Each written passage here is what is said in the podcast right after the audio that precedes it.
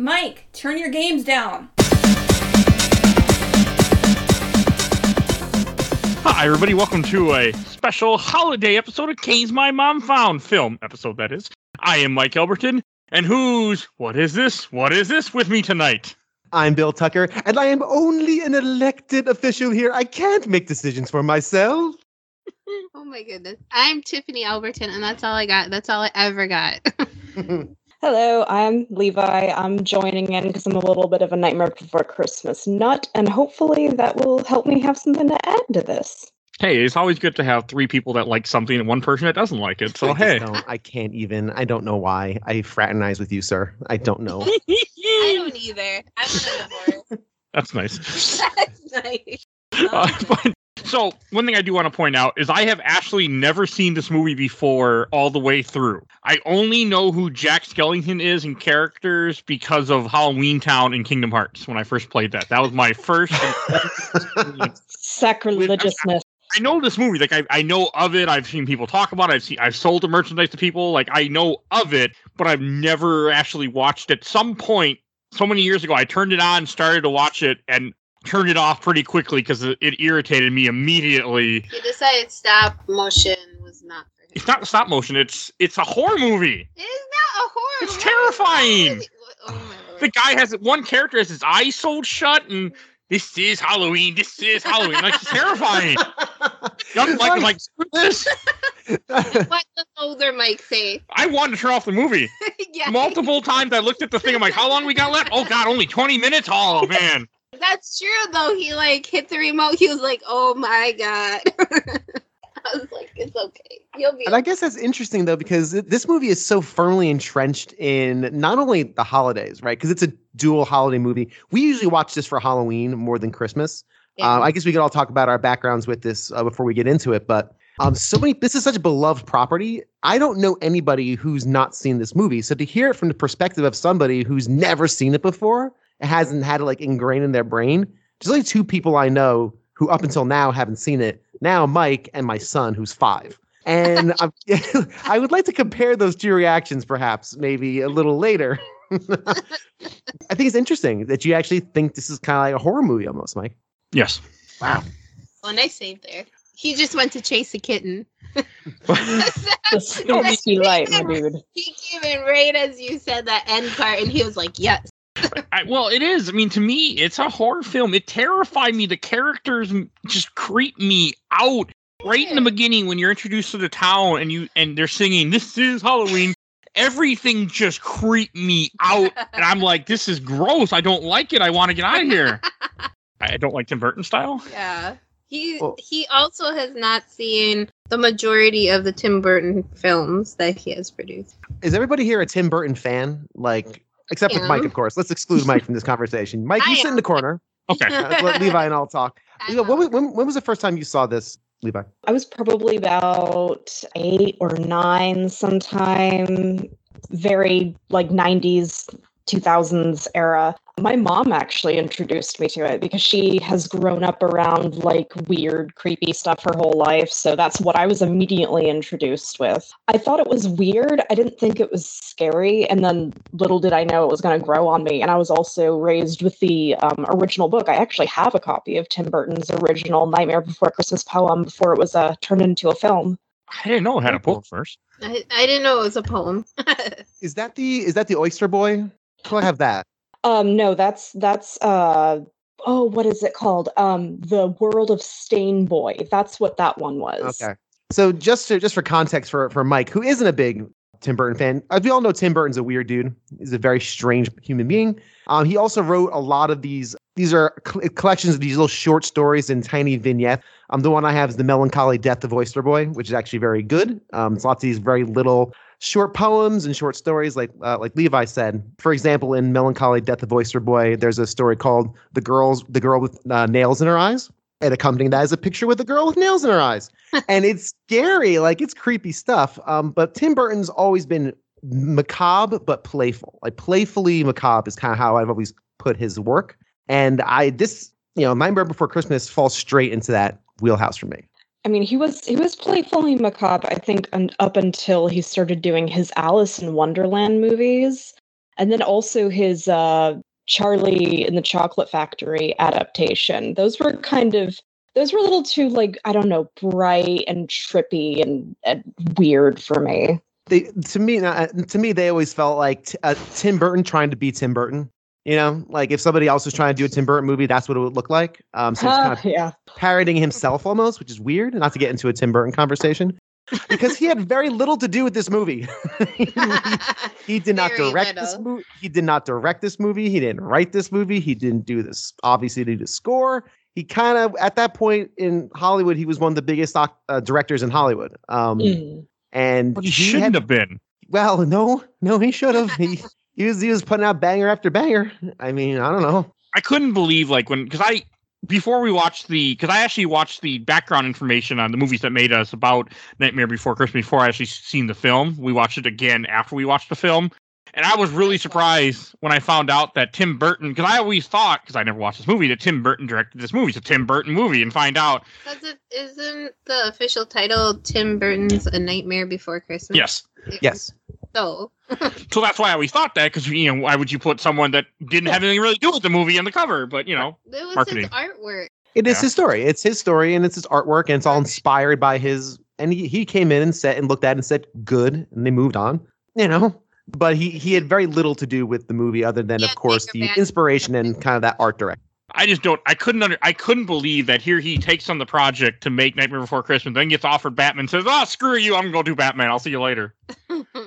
I mean, that's kind of, Yeah. you know, Well, it, it is an interesting thing though. So so Levi, you saw this when you were when you were younger, when you were a kid, like eight or so. Yes. Yeah. I think I might be the oldest of all of you. I saw this in theaters. I don't remember when I first saw this. Okay. I saw this in in the I was 13 and my dad took me to see it. And I don't think my dad knew what he was walking me into. Because it is it is scary. Like for little kids. Again, my son's five and he's seen it. And Mike, I hate to say it, but he likes it. He has not had uh-huh. nightmares yet. Hey, This is- nothing wrong with that. he's not he's, he was he was yeah, I'll talk about that in a second. But anyway, I saw it when I was 13 and I remember walking out of there just being amazed at what I'd seen. It was one of those like what did I just watch but just being exhilarated at this amazing combo Halloween slash Christmas movie. And I remember loving it and then again all through you know life i've always had like you know had it on vhs and i had it on the dvd collector's edition i don't think i ever bought any shirts at hot topic for like i don't think i ever did that but I um, did. I'm I part like- of that crew. i would say no offense if you did i'm sure i was tempted but uh that it's it's a uh yeah, there must we be a Jack Skellington chain wallet or something in my closet somewhere. I'm sure, can't imagine not. But anyway, I have a long history with this. I've seen this movie easily well over 50 times, maybe close to 100. Every year I watch it. I've seen it three times this year because I have a child and he likes it now. gonna- He loves to sing the songs over and over and over again, you see. Oh. So, yeah, that's my history with it. I never want to watch it again. that's, That's what I got to say. that's what he has to say. I actually do own one Jack Skellington thing. I have the Disney Infinity little figure of Jack Skellington somewhere in this Alright. house. That's neat. Yeah. I never I think if I would have bought anything I would have bought the Funko Pops, but I never bought any of the Funko Pops. I didn't I- buy any of the merchandise. I don't know why. I just didn't. I think it's hilarious that we've got like free people here that are just like, oh, I don't really own merchandise. And then there's me with like a collector's edition clock that's worth a few hundred dollars. Whoa. A few hundred dollars. a Sally bus. You know, just a few Nice. I love that. That don't I love that. That's really cool. I just don't I'm not I just don't collect things because I have children and they take all the space everywhere. I have no room for things. Fair enough. You so know that what- stuff's probably awesome. I'm sure it's cool. I feel like I don't think I said what we were covering when I started this episode, did I? well, I mean, it is in the title of the podcast. That It people click on, so I'm but I didn't say the year. We've said the title of the movie several times. Okay, but I should say the year. It came out in 1993. Yes, They- Nightmare Before Christmas. Tim Burton's The Nightmare. Before Nightmare Christmas. Before Christmas. honestly, honestly, I think the only reason why they got away with this movie was that it took place in like a five year span where Disney did some dark films. Because Mhm. that was within their time span that they released Hunchback of Notre Dame, which we we all know went down in hellfire. yeah, that wasn't great. That's not like a typical Disney movie. Yeah, I think it's the only because like I was watching through it again because I, I hadn't seen it in years. I was watching through it again today and I was like, wow, there's actually some really dark hidden stuff in here that you won't pick up on if you're a kid. Yeah, it's been forever. I, I remember that just not being well received. Uh, maybe seeing it once. I don't remember much of it. And when did that come out? When was uh, Hunchback come out? Hunchback was either 1996. I'm pretty sure it was 96 or 97. One of those two. Yeah, I just looked it up. Ninety six. Yeah, yeah. That's that's that's strange. Huh. Very interesting. I mean, it's not a happily ever after story, so it didn't do as well as Cinderella, whatnot. I mean, this actually ends up being a more happily ever after story. I'm assuming because this actually has a happy ending in the end. Sort of. Yeah. Santa saved the day. Santa saved the day. That was like my one of my favorite parts where he's like, "Listen, Jack, I'll fix it, but don't do ever do it again. You stay in Halloween Town." This movie has weird themes. This is also a weird movie where the villain is the main protagonist too. You know? my son, my five year old, today actually, it yesterday or today. He goes, "Daddy, was Jack was really bad, right?" And I'm like, "No, see, son, Jack made a bad choice. He had the best with the best of intentions. Jack had the best of intentions, but he he did went about it the wrong way. Instead of maybe asking Santa if he should be be a part of it, maybe a collab, my man." He decided to take things over and do it his own way, and but it's hard though because I want like my son to like do things his own way, like be bold, get out there, you know. But this movie really the theme is stay in your lane. You know, Jack Skellington's basically on a mid midlife crisis, essentially. That's what he is. He's having a midlife crisis, and he's kind of like, huh, should I buy a Ferrari or should I invade Christmas Town? You Right? should start a podcast as midlife crisis. It's basically That what was- you. That's that right. was Mike's midlife. crisis. That's what you- that's right. But anyway, it's, it's it's got some weird themes in this, and we'll go through it. But I don't think he's a villain, though. That's the thing. He he screws up, but he has the best of intentions. He his his moral compass is pointed in the right place. of But he just but go ahead. Sorry, Tiff. Isn't Boogie Woogie? More- Oogie, is it? Oogie Boogie. What's his name? Oogie boogie. Oogie Boogie. He's more. I so this that part confused me because he was like, "Oh, we're gonna take down Jack and blah blah blah," and then suddenly he's like, "Jack's alive! Oh my god!" Well, it's much easier to beat the protagonist of a movie when they're already been killed some other ways. The villain has whatever the hell he was has less time. I mean, and and can I can I get a can I get an amen from the crowd on Oogie Boogie? How that's like a top ten character design in the history of animated cinema. I adore Oogie Boogie. He is my favorite character. By I want to cosplay as a giant burlap sack dancing around full of bugs. Honestly, honestly, yes. I'm so super super into Oogie Boogie. My, my I never knew. Mike understood the Funko Pop. Yeah, there's a behind Funko that. Pop, like a special one, like box lunch or somewhere exclusive where he's just full of bugs, and I'm like, what the hell? Oogie Boogie's a big guy in the sack. I that's what I thought in Kingdom Hearts, and then it turned out that no, Oogie Boogie's a bunch of bugs. I found out. Yep, yeah, it's great. Ah, so I, I good. just it, it was everything with this movie just creeped me out so much. Like the beginning, I was saying before, when they're singing "This is Halloween Town," I wanted to turn off the film right there. So I'm assuming at some point when when younger Mike tried to watch this, he just turned it off when they when, at that point. as soon as you heard the wind whoosh, and I don't the- know what it was because I remembered some of it. Some of it was there, and I have I have made an effort to watch movies that I haven't seen before, especially cl- cult classics. I try to watch. This has always been one that I'm like, Later. Reanimator is not a cult classic. Reanimator is just a piece of garbage that somebody made me watch, so great. and Patreon made me watch. Actually, the only reason actually I didn't say at the top of the episode. The only reason we're co- we covered this is because it got tied, voted in our Patreon poll. You can go Yeah, they helping. So what do you like? Um, Nightmare Before Christmas or Elf better? I can't believe I'm going to say this, but I'd rather watch Elf. I knew you were gonna say that. Elf made me feel good. This movie creeped me out, and I just wanted to get away from it. It's just baffling. He's just baffling. I I, mean, look, okay, you know what? Everybody has their has their opinions. I'm I'm that's cool. Hey, I'm allowed to have wrong opinions. That's why I have a podcast, so I can take my wrong opinions and shove them to the world.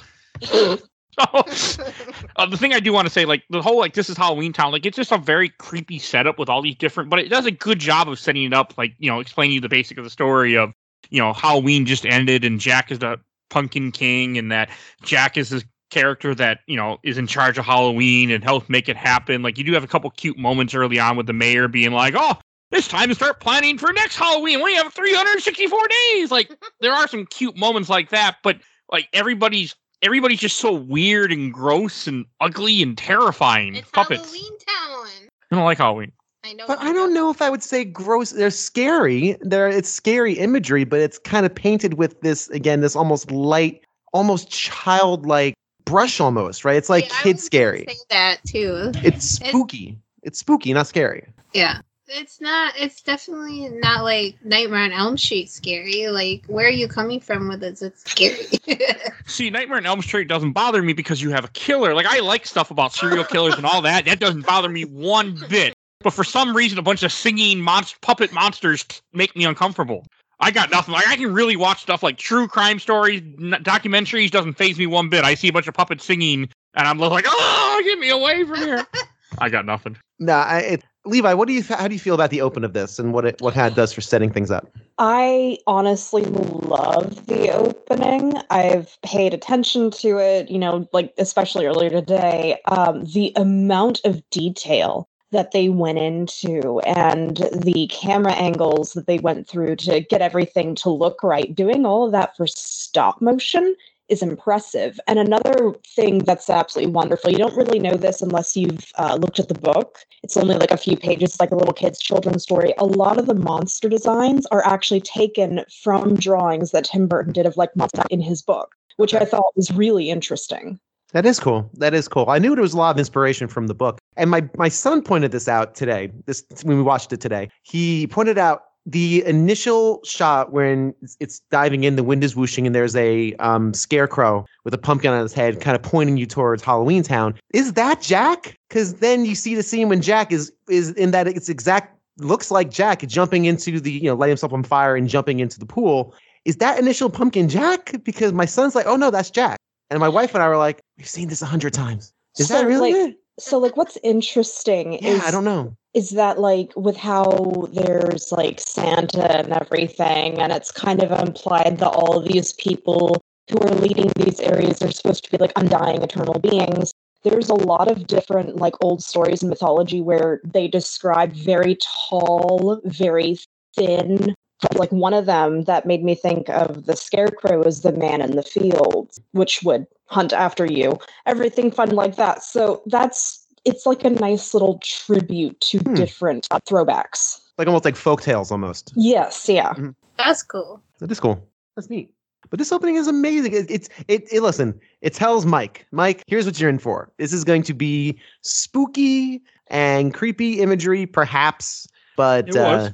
Yeah, and it kind of lets you right in, introduces the characters very well. Again, I think Jack Skellington, his design is just flawless. It's a flawless design. It's amazing how emotive it can make. The the animators made a skeleton, right? Like it's it's it's a triumph of just and even like Levi said, we could say this all the way through. The fact this is all done with stop motion photography is Amazing. gobsmacking. It is it's nuts.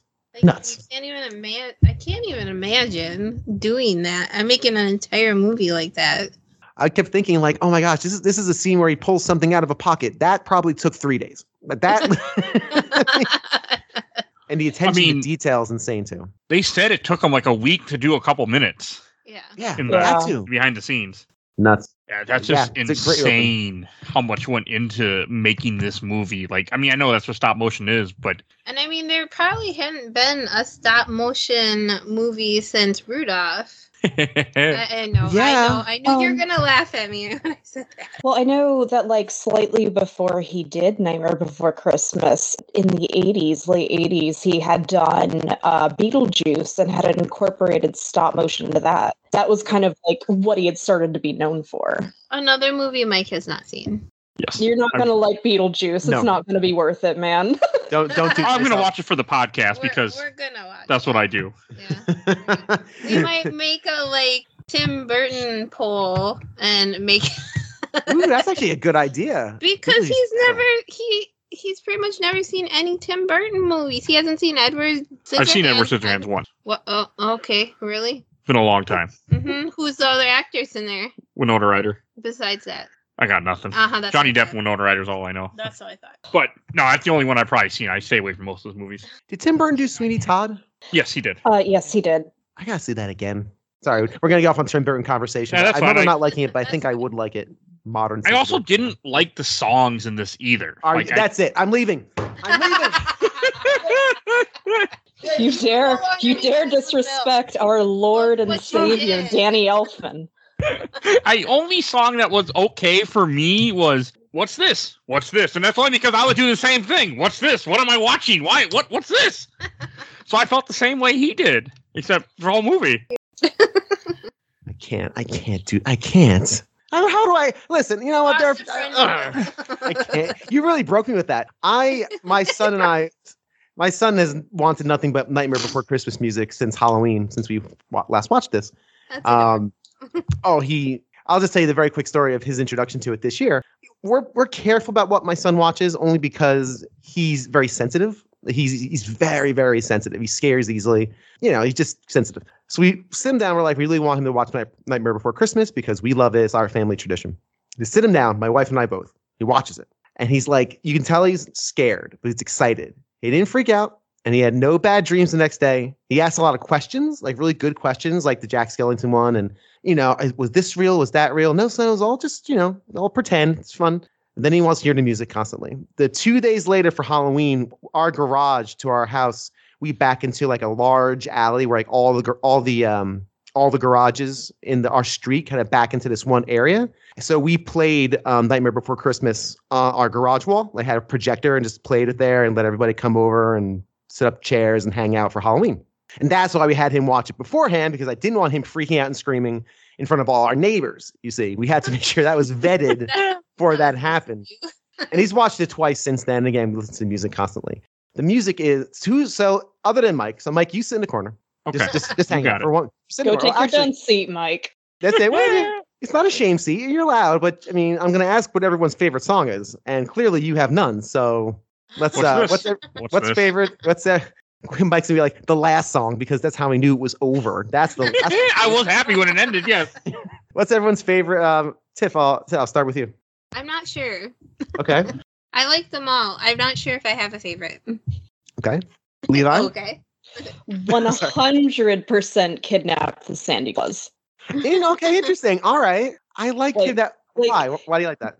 The absolute chaos of these tiny little gremlins. And not to mention that like they go through all these ways oh we could kill him this way we could kill him this way just to show up at his front door. Like conversation had to happen. Anyway I, I love it because they were over dramatic and the way that you get to see their characters like lock shock and barrel more fleshed out in that one instant like the fact that you can tell that Barrel's just along for the ride and he has one brain cell, but he's not responsible enough to keep track of it, so the other two do. And, and and it's clear the, the the girl in the group. She's she is the she is the leader by far, and she, She does the has other three two. brain cells. She has three. yeah. I hate that song. That song oh. creeped me out so much during this movie. I was like, oh, Oh. this is oh. it's a good it's a good song. I love when it goes up like that goes like that up that third, like oh great. It's great. I I'm an Oogie Boogie. The Oogie mm-hmm. Boogie song is just such a bop. I am like I adore that song. And as a song go ahead, I'm sorry. Lock Lock Barrel. Is it Lock Stock and Barrel?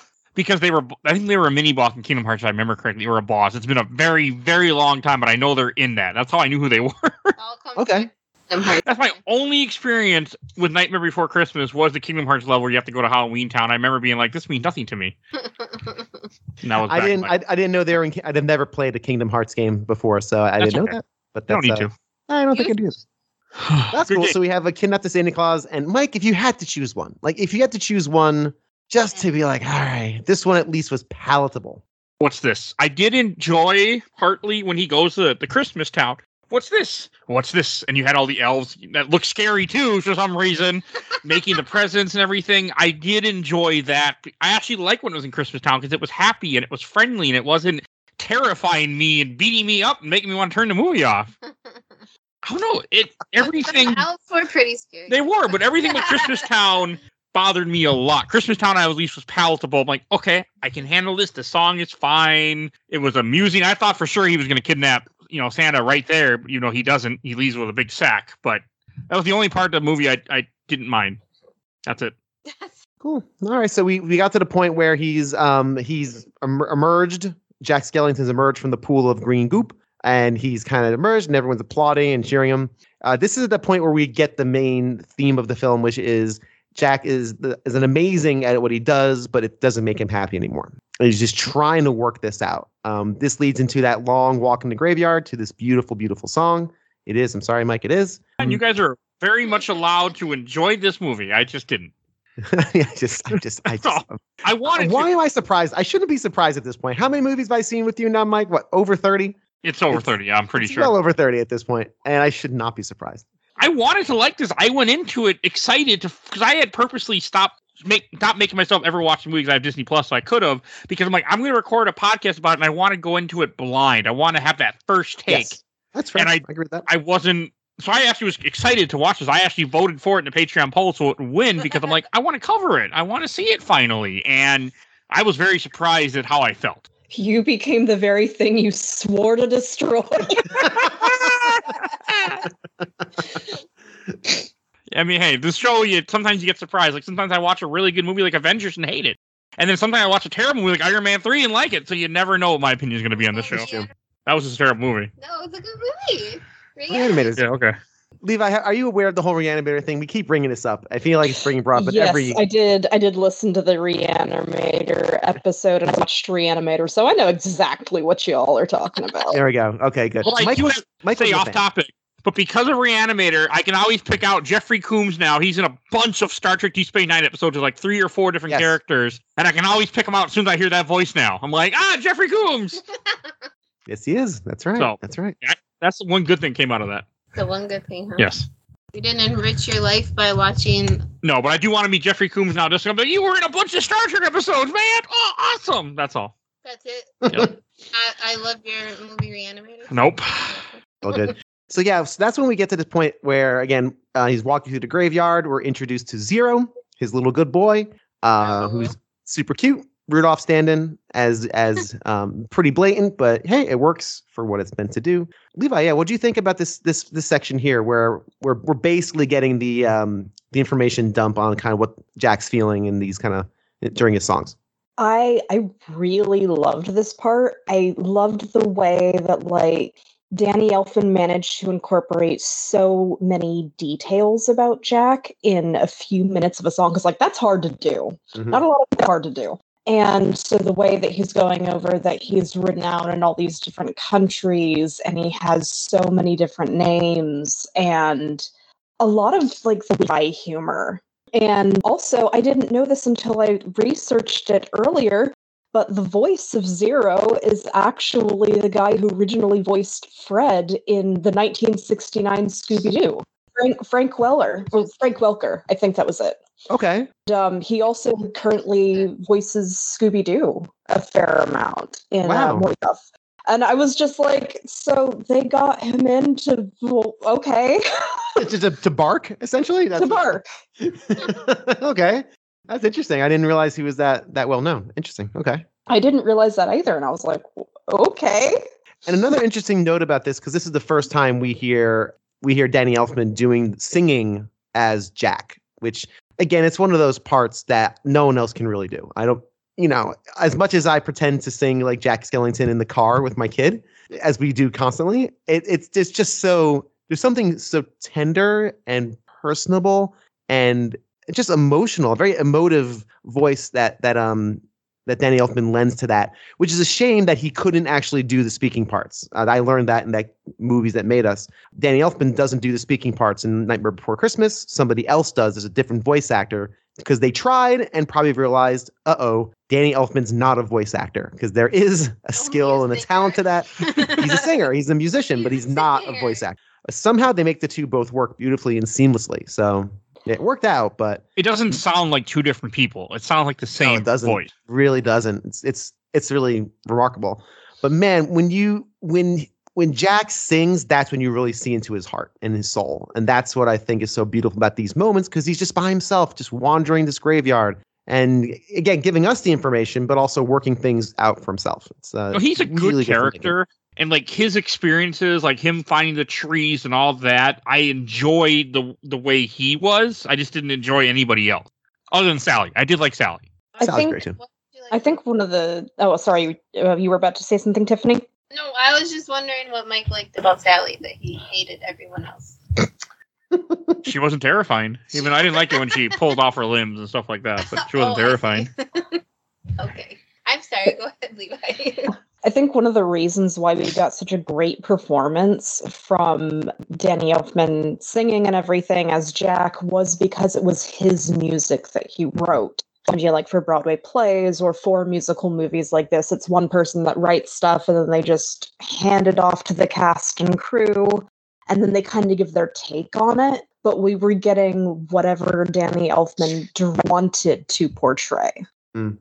That's a really good point. That's a really good point because he's also because he had to with the the making of this. They they didn't have much of a story, so he had to just kind of do this do this music based off of a character he created. And since his music is is so load bearing in the movie, he's basically writing this character as well. So it's it's it's a very good point. Yeah, because like you said in a musical, yeah, you hand it off to a director and to a cast, and then they sing the songs, and you're you're basically done. But he was intimately involved with this character, and uh, you can tell, and it works perfectly. Well, also you you know as you watch the background thing, you find out that the one reason he was they they, they started with the songs before they actually had a script because the guy wasn't writing the script, so they had to go with the music so they could start working, and that's kind of also why why I feel like Jack Skellington is so based around the songs that we have because that's what came first. Yep, yep, yep. It's also like one thing that it's kind of about about the movie is like also the fact that the director Henry Selick is almost never mentioned. Like I didn't even know who the hell he was at all until the documentary, you know, that talks about behind the scenes. That you know, you just never because he's not mentioned all. I mean, yes, it does say directed by this guy, but I, you know, as someone who never watched the movie before, I never even heard of him until the background thing. He also didn't do very many. I see. And I didn't realize this until I saw that that documentary that's out there right now. That Catherine O'Hara does Sally. That blew my mind. I I had no idea that Um, he. Who's Catherine O'Hara? Oh, That name sounds really familiar. She also voices um, Shock. Oh, she does. Okay. Yeah, she, Who's she voices both char- uh, the little girl and kidnap the ki- the Santa Claus that you didn't like. Okay. in the in the song you didn't like. The the character, one of the characters, you wouldn't want to be locked in a room with her.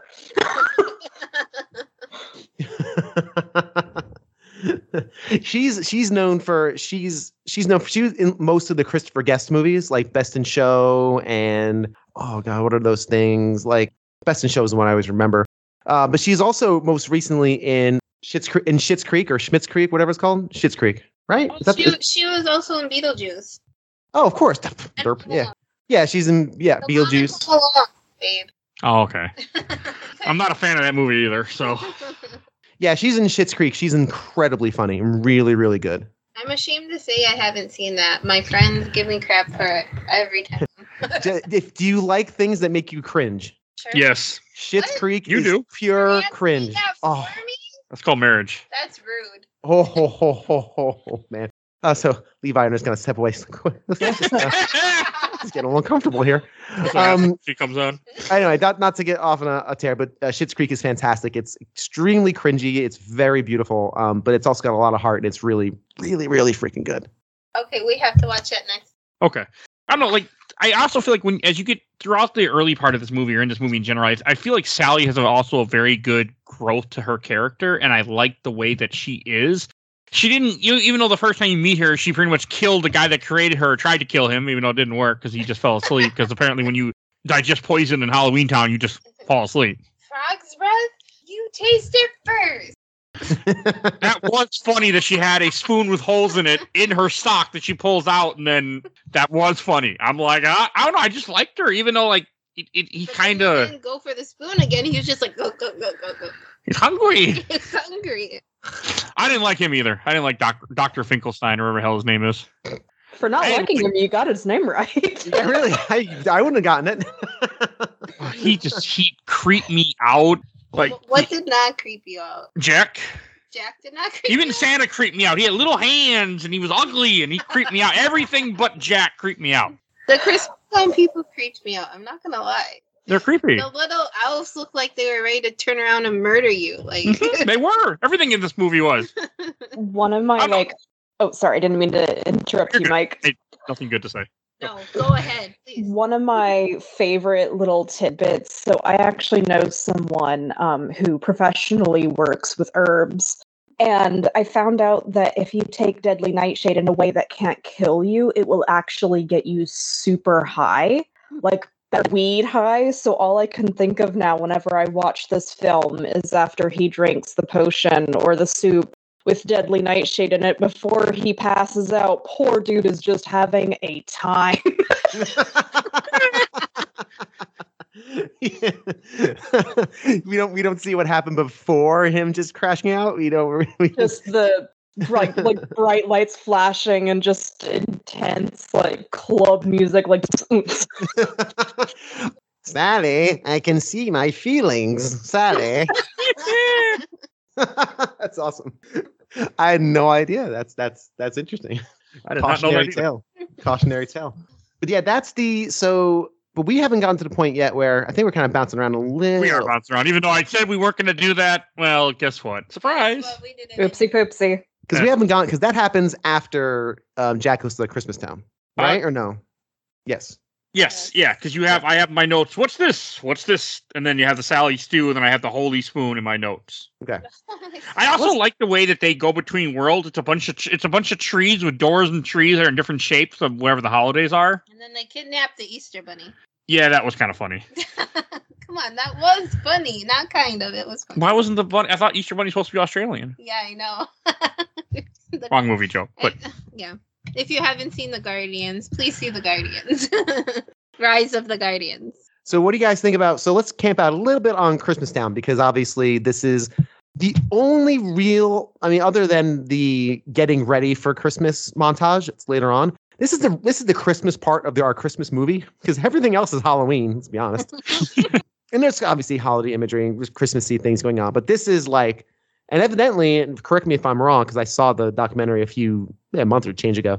This was the scene that they finished first, or the sequence they finished first, because they wanted to sell the fact that yes, this is a Christmas movie. Don't look at all the werewolves and the ghouls and the mummies and stuff. No, no, no. See, this is a Christmas movie. What do you guys think about it? I know, Mike, you said you actually enjoyed this. So let's start with you. And did It you just- like this? it was pleasant. It wasn't even though it was a little scary. It wasn't as bad and creepy and grossed me out the rest of the movie did. So I just enjoyed it, and plus it was different. And I was sad it went away and went back to horrible enough horribleness. Oh. What about you, uh, Tiff? I mean, I don't think I probably enjoyed it as much as Mike, apparently. But like I said, the little elves and children are are they elves or children? I was a little confused by that. Children elves, I think that might be. Children. Well, elves? as you remember, an elf, elves just don't. They live a long time. You remember it took Papa Papa Elf 40, 190 years to become Master Toy Maker. but they creeped me out. They generally creeped me out, and I was like, "This elf's gonna murder me in my sleep. I gotta go back to Halloween Town." you So would I- like Halloween so I Town. did not enjoy it as much as Mike did. but I mean, yes, it's the most cheerful scene we have, I guess. I'm also suffering elfitis from watching Elf three times, and I've apparently like Elf's better now. Elf's a good movie. Elf's a very good movie. Uh, what about you, Levi? I this scene is absolute chaos. And I'm Okay. absolutely just living for it. just like a little kid in a candy store, honestly causing the most disruption, going into people's houses. We see later he basically committed grand theft auto with a snowplower. I love it. Complete with his little steampunk riding glasses, which I, I always. I adore those things. It really, really makes me smile every time I see him. You nailed it right there. It's got this childlike joy to it. It's like watching a kid experience things for the first time. And that, again, as a dad of a five year old and a one year old, watching them experience things I'm used to and kind of just gotten bored with, watching them experience that for the first time is really fun because that's what that is like. It's just that kind of wild, what's this? What's this? And it really does capture the the energy of a kid just just devouring all these sense the sensory craziness that could be Christmas or a holiday display or whatever it is, right? Christmas trees, Christmas presents. I need this, I need this, I need this, I need this. And just the chaos, like you said, Levi, is really um, great. So it's so joyful and fun. And this is I- like this might be a top 10 sequence in like animated movie history because it's just so beautiful and joyful and and energetic. It's great.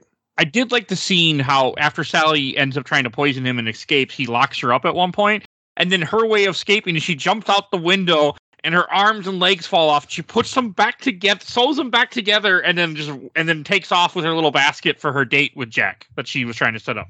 That's how I that that did amuse me. Yep, yep. I look over at my son when he watches that, like, Will, don't try that. It won't work. Oh, Won't work. Won't work. Sally said, "Yee."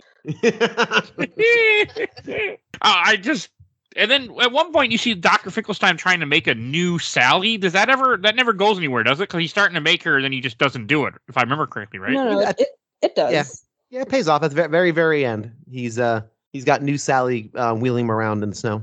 Oh, I didn't see that. You'd probably clocked out by that. Yes, I did. I, I honestly never saw. I'm like, wow, they didn't pay that off at all. But okay, Yep. Which is nice too, because that's a and again we're now fast forwarding, but that's okay. that's, That's like a si- that's signal for us, the audience. Sally's free. Sally's free to do what she wants. She's she, she doesn't have to be beholden to Dr. Finkelstein because he's got his new a uh, new servant, I guess, or new creation. We'll just say that. And um, yeah, cool. I, I didn't Thanks, get Doc. the scene where Sally, after Sally goes to talk to Jack and he's getting ready for Christmas, she ends up having that vision after she picks the flower of the tree that lights on fire. I didn't really get that, like why she's having a vision. Nah, Maybe she foreshadowing. Nightshade. Movie Maybe she'd foreshadowing. actually slips into that deadly nightshade. Yeah. That's what I'm thinking now. I can see her taking that like taking the, like a little joint, you know, like she's super used to this shit, but you know, he she knows like you know, his old man can't handle it. The tiny Part of me bit that to- she. Part of me wants to Google is Nightshade illegal in Minnesota, but at the same time, I don't want to Google it because I don't need the FBI to go. What the hell is he googling this for? So Oh no, gonna leave that. nightshade is actually a really common plant in most state or a plant in most states. It's actually an invasive plant. Uh, I have nightshade growing in my backyard right now, and yes, it is deadly. Oh, interesting. Okay. Huh, okay. And no, I do not use it for anything. I'm not smart enough to use it for something. yeah, right. Yeah, you need to have all Basic Yeah. alchemy. Is it called alchemy? Is that or is that just a thing in video games? That's the like study of like my brain is. I, I swear I do occult stuff, but my brain is not working with me right now. That is uh, the study of like different basic properties when they were trying to recreate gold and breaking new things. But anyway, Okay, I was just curious because that word is always in my head because that word is used in so many video games too. Alchemy. Yeah, it's. I, I mean, yeah, it's kind of like I'm just gonna fumble my way through it. Al- alchemy is is kind of like the uh, like, it's like chemistry, right? It's kind of just combining Yeah. things to see if things can do other things, and Yeah. it's alchemy. Yeah. Also, off topic, but it, it reminded me. Well, we were just got done watching you, and there's one part where one of the I think it's wolfsbane is is a plant that she's growing, and the guy notices that it's wolfbane. Is that the one that paralyzes you? I don't. I'd have to ask my one um, herbalist friend. Well, that's what it did in. Yep, it, it's wolfsbane. No FBI. I'm not looking up to do anything. I'm just curious because I want to show F- you if you're listening to this. Yes. Yes. hey, I can use the new list. I can use more lists. They're welcome to. Tiff, and- Tiff and I had the exact same remarks. Yeah, yeah, Mike. They're they're just uh, combing through. what happens? I recorded three podcasts this week. We got to listen to. Damn it! That's right. Damn it. Very good. So yeah, so, so um all right, cool. So where where are we within our, our journey here? Uh, Uh, kind of. Let's talk about where, like, when Jack after he comes back, he has the whole meeting. He kind of gives every. I like how he gives everybody a job. Like, oh, do this, and they're making toys, and they are just making horrible toys. Like one guy takes a rat. Oh, it turned his dead rat into a hat. He's like, no, use a bat. And I'm just like, Ugh. and let me just let me just pop in very quickly here, Tiff. I apologize. Levi, you may not know this. When Mike doesn't like a thing, he wants to go through it as fast as humanly possible. What? He road runners through these things. He missed the town. Speed I- run. he speed runs it. Yeah, he he puts it on three times speed and just mainlines it. Um, we missed the whole uh, town meeting, which is very pivotal. It's a really important for the character of Jack, um, which really is why I tell my son. Go ahead. Sorry, Tiff. Please rewind and go through that part. Yeah, I just want to, I want to talk about the town meeting. 'cause I do no, think please do. I do think it's really important because uh, he calls a town meeting and he's trying to explain Christmas Town. Now, I, the context of it is he's just seen it for the first time. He has no background on it. He has no history on it. It's as if you went to a foreign planet and they had some sort of weird celebration, and now you're trying to explain it to everybody else with as limited information as you possibly could have. Some doodads, a bad Christmas tree, some ornaments, and wrapping paper. Like that's what you got, right? And you're trying to explain this. But the one thing he does have is how he feels. He knows how he felt when he was in Christmastown. So he's trying to get this across, and no one is getting it because he's speaking one language and they're speaking another. And that frustration, that tipping point there where he says, Well, I just gotta get at some point I just gotta give them what they want. And he turns it into this thing that they understand, which is fear and scary and Halloween. And then of course they're all into it and they want to do it. I I just again I'm gonna say I adore a lot in this mo- a lot in the show because I adore this movie. Levi, what do you think about kind of how that articulates? This is the scene where we find out that Jack is such a sweetheart, Yeah. but he's a dumb whore. yeah, It just d- did not think several things through. Poor guy. yeah, He didn't think a- any of this through. no. He just he was feeling, he wasn't thinking, and he as much as he tries to dissect, and again as we go on the movie, you see him trying to like analyze it and scientifically figure it out. And he just can't because the magic of the holidays, if you experience that or enjoy the magic of the holidays, whatever that means to you, is some is a feel thing. It's not necessarily in the lights and the presents and all that. It, it it's and it's different for everybody. I always approach that cautiously because there are people who really just don't like the holidays for variety variety of different reasons. You know, totally get it. I'm a big Christmas dork, so for me, I'm just a big, just mainline candy canes into my veins for a month. I'm I just please, please, please. I need more of this, more of this fake nonsense. So yeah, I it's just yeah, I think it's a really telling scene because again, like you like you said, Levi, it's he he wants to share this so much and he's got such a big heart about it, but he's just gonna go about this the wrong way. He's gonna, He he's gonna has he has the most I don't know, I just work here energy, but he's trying to pretend like yeah. That's a good point. That's a great That's putting a it. good way to put it. I know that feeling. Seriously. um, the town meeting was interesting. I, the mayor was another character that creeped me out because like he can change his face. I don't know. I thought he was gonna be a villain too because he's an elected official, and usually politicians are evil in, in stories This and is- real life. So, this you was know. before that real life. so that's how I that's how I associate politicians. I Well, that's why that's why like my opening my opening line is like I'm only elected official. I can't make decisions for myself. I think I think the mayor is the most relatable character because Super. with a slight inconvenience, he just has a whole breakdown, and that that's that's really relatable. I, I relate dig to that. Super into that. I don't know. love Just it. like all the toys they were making were so like disgusting to me. You don't want a headless something. Oh, I mean, there's there's a part I, want, I don't want to jump ahead, but there's a part I want to mention later. But like when you had you had Jack reading Christmas books, I did like that because it shows you like how quickly he was able to read and absorb all this information about Christmas, and I feel like he didn't even know existed until he wandered into that town. So that was kind of cool. Hmm, yeah. And like he's doing all those Christmas exper- experiments, and that's when and that's when Sally brings him to lunch. And so I thought that was funny too because she didn't come up. She didn't come up. She brings him to lunch and then she disappears because she ran away or something, right? I think is what it was. she, she- mm, she's it's it's funny because she what I like about that is that she's of course she's in attendance at the at the town hall meeting and you Yeah. show and they show her she gets it. She gets what Jack's getting. She's feeling the Christmas thing unlike anybody else in the room. And she understands that she understands that nobody else got this. Like Jack had to kind of like put on the Holly, Halloween paper over it for everyone else to understand. So she, of course, puts together using her alchemy and her her knowledge of herbs and such. Here's here's some representations of what I think you were feeling there.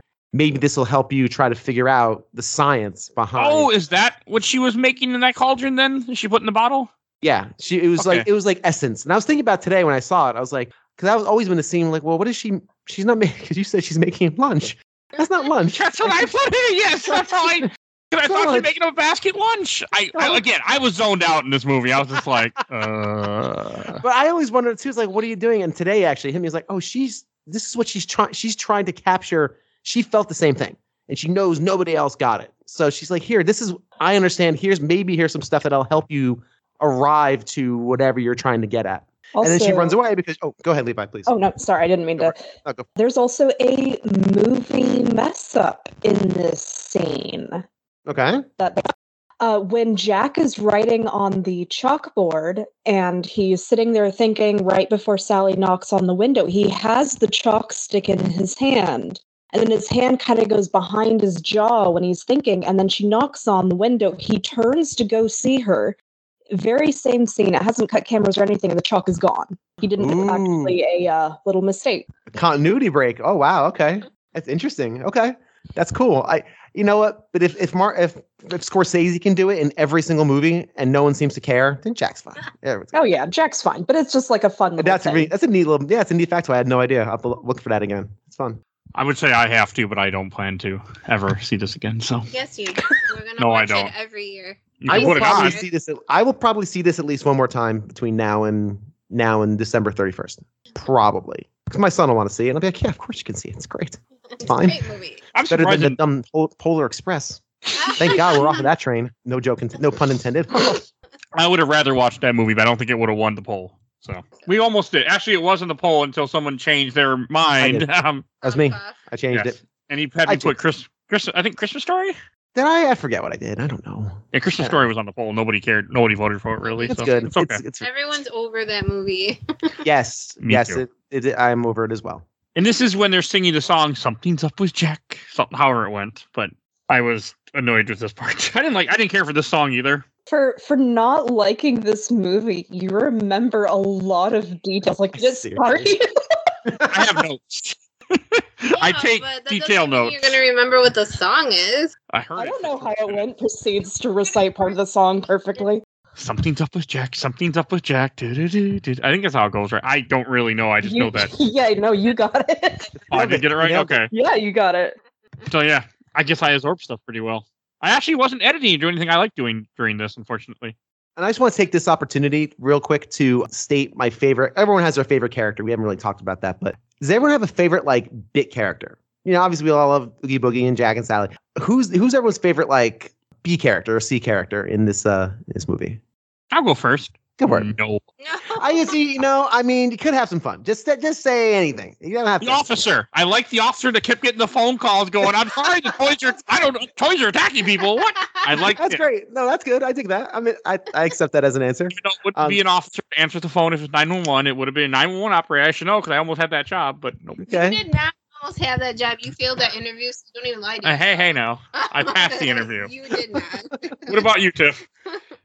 I don't know. Probably. I know this is gonna sound stupid, but probably zero. I just love zero. Oh, how Zero's- how he's always kind of there, but not there. That's because he's a ghost. A good no dog. thoughts, just vibes. Yeah. But I I love and especially at the end. I guess we're skipping ahead again. It's fine. Sorry. I'm okay with it. when it seems that Jack just suddenly realizes Zero's nose lights up. yeah. He- He's like, "Oh, look, you can help me." I'm just like, "What?"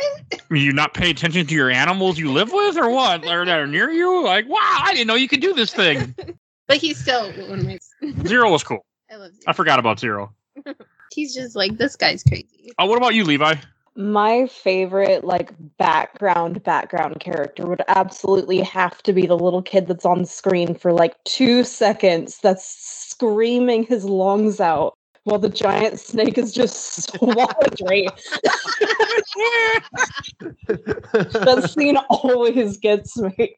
Just like I not at all. you. Just panicking. Put yourself in the shoes of that little kid. it's not going to be good, right? It's like, how do you react to that?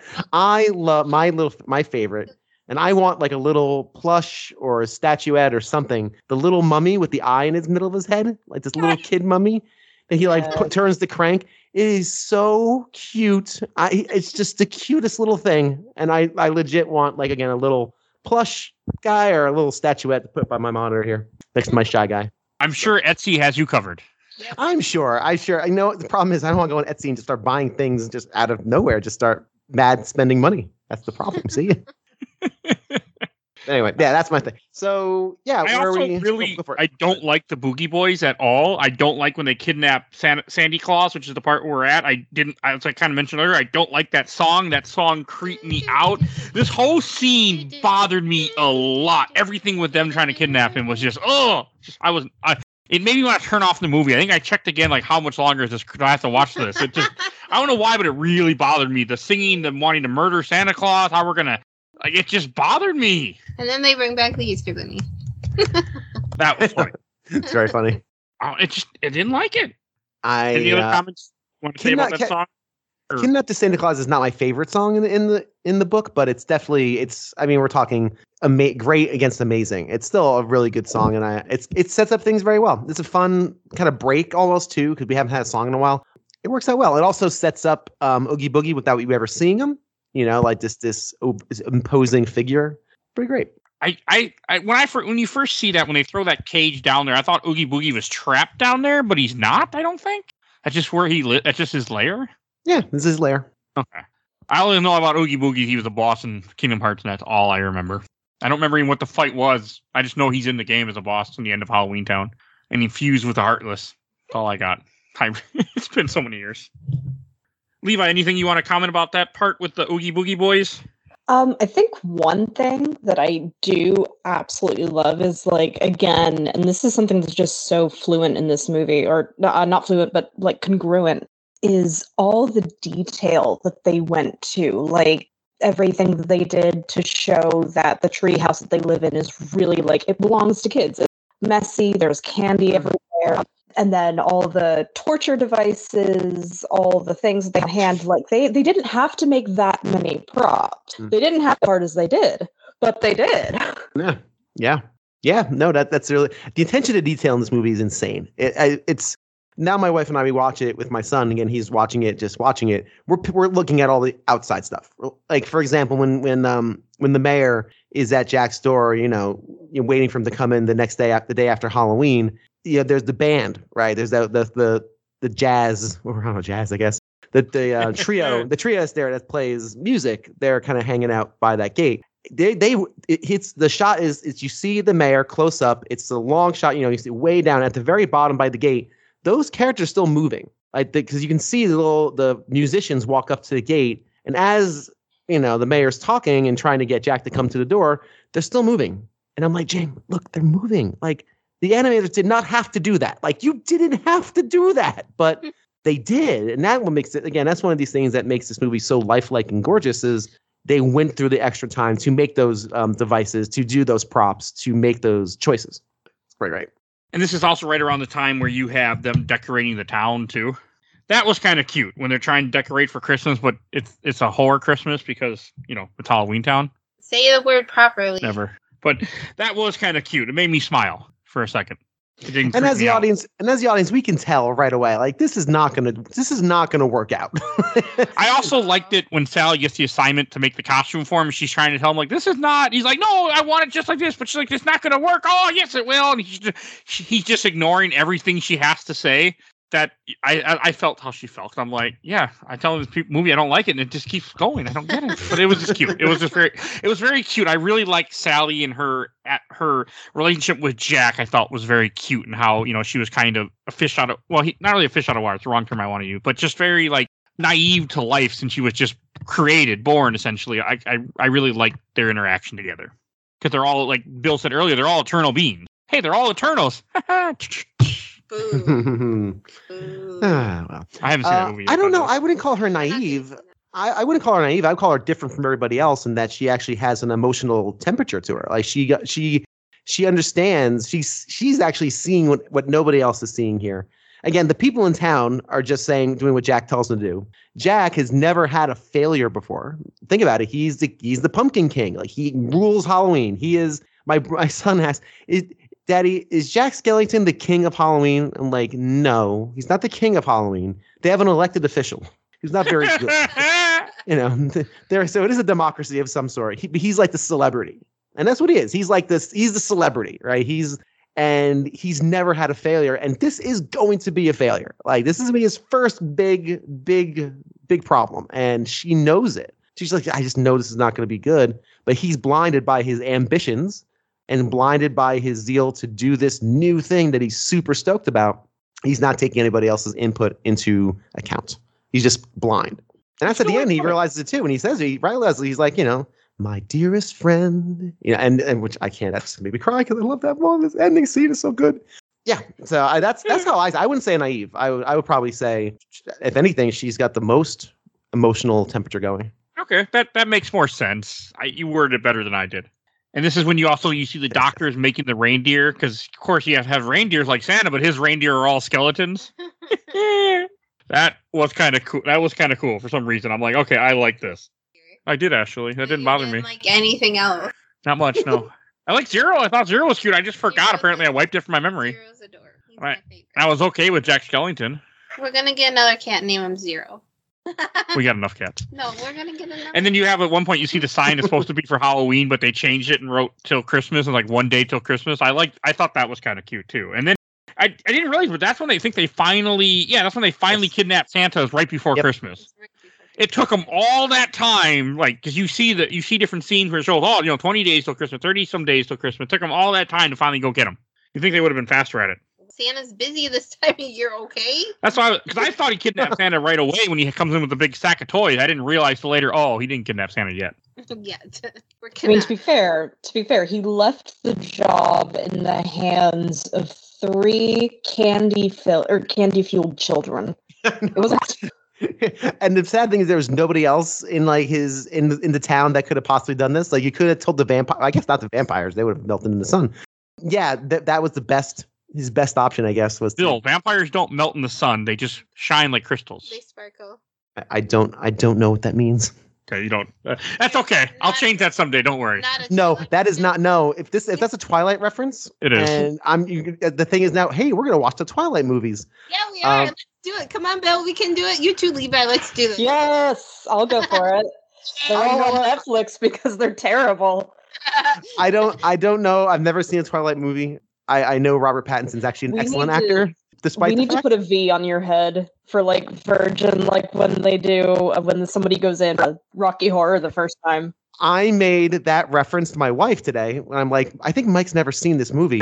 I'm like, I think we have to maybe put a V on his head, like as if you've never seen Rocky Horror Picture at a midnight showing. My wife has been to many, many, many, many midnight showings of Rocky Horror. She can recite the whole because they change all the wearers and all the things. It's a thing. In case you I've don't never know. seen it either. what? I- That's it. We are getting a Oh, divorce. What's wrong with you? How could I? How can you not see Rocky Horror Picture Show? I've never I've never gone to a mid, I've never gone to a midnight showing where they do all the the the, the you know change the I've- words and the, the I've acting never- out. Done that, but I've at least watched the movie more than once. Yeah. Anyway, But this is also when you so funny. get it's sorry, it was just so funny that Levi had the exact same reference I had 12 hours ago. Just just saying. And this is when Jack ends up seeing Santa, and he takes Santa's hat, and he has like some comment to him where he and he shoves him back in the bag after he takes his hat. He's like, "Something's missing. Oh, your hat." I didn't understand. Like he he doesn't like he doesn't tell the Oogie Boogie boys what to do with Santa. They're like, "Oh, hey, let's go throw Santa down a hole until you to our master oh, Oogie Boogie." He he tells them treat him nicely, keep him comfortable, treat him nicely. He does not tell them bring it to the giant burlap sack monster who lives in the giant basement lair with all the medieval torture devices. He didn't say that. He didn't- said not to do treat him nicely. He, he didn't tell him not to do that. Again, and- and- like a Yeah, sorry. No, like I said earlier about Jack, very very sweet, but a dumb whore. Um, I can't even remember the next song. This is when you get the Boog- Oogie Boogie song.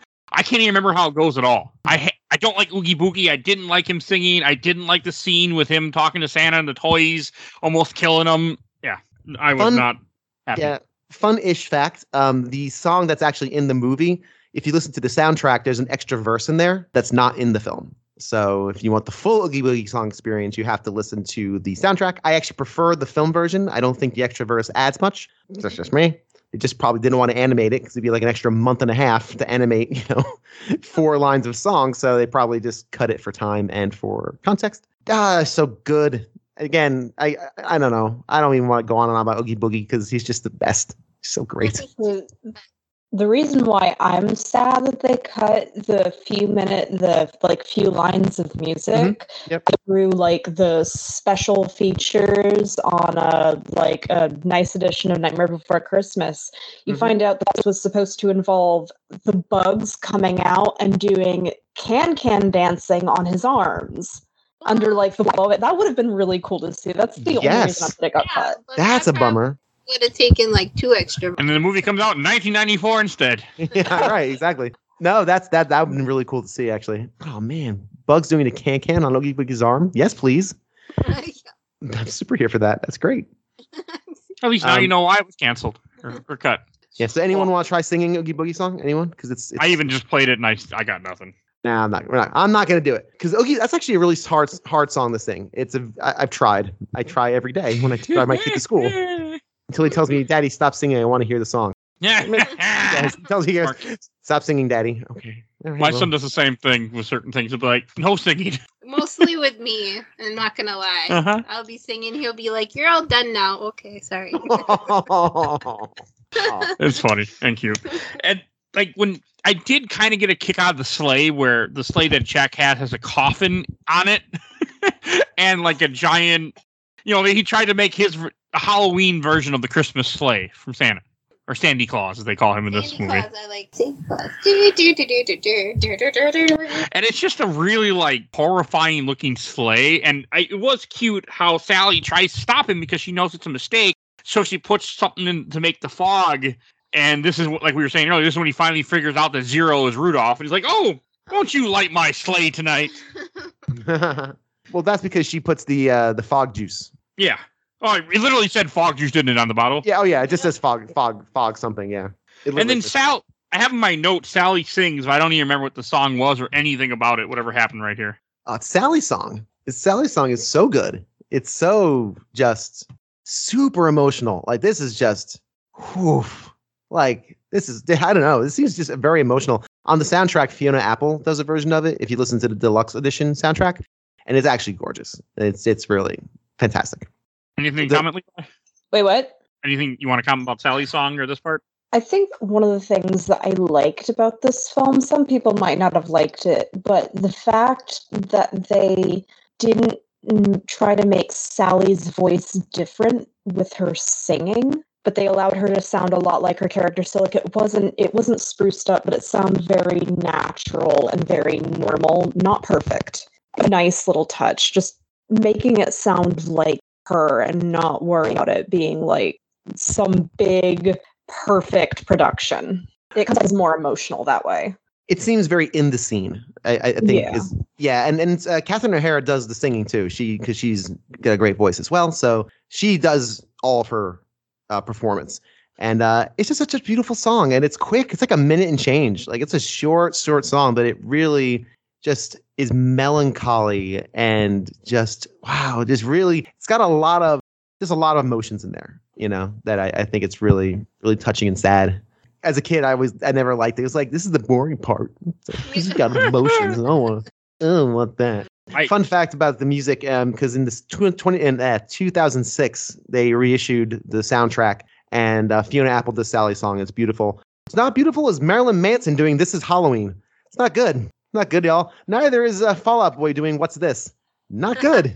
really not good. You good. have my attention with Fall Out Boy for some for uh, some reason, but you I like just got Fall my Out Boy. attention. No, he had my attention with Marilyn Manson. Uh, I like Fall Out Boy. At least I did at one point, but that was before my love of Taylor Swift started. I know this year Weird Al and a couple of people actually ganged up to do a cover of um, "Kidnap the Sandy Claws." Oh, that's right. I saw that. Didn't and didn't Billie Eilish do Sally's song or something or anything? I, Is I it a- think so. I don't remember. Yeah, I think she did like Sally's song or one of them, and yeah, that'd been pretty great. Well, if you like Taylor Swift, um, on that same record, Panic at the Disco does "This Is Halloween" another version, and I don't know if it's good or not. I haven't listened to it in a while. Okay. I oh, and the thing you're talking about is Weird Al, Paul Reubens, and Danny Elfman. Yes, I think so. I found it uh, on YouTube. I might have to check this out later. Paul Yeah. Reubens? Paul Rubin, that's Pee Wee Herman, right? Yeah. Yeah, Yeah. he he also voiced Lock, the little demon boy that's that was in the original song. So yeah, no, it has my attention. I like Weird Al a lot. I adore. Th- thank you. You know what? You know what? James, you like Weird Al. It's cool. It's good. I'm back. I'm back with you. I'm back with you.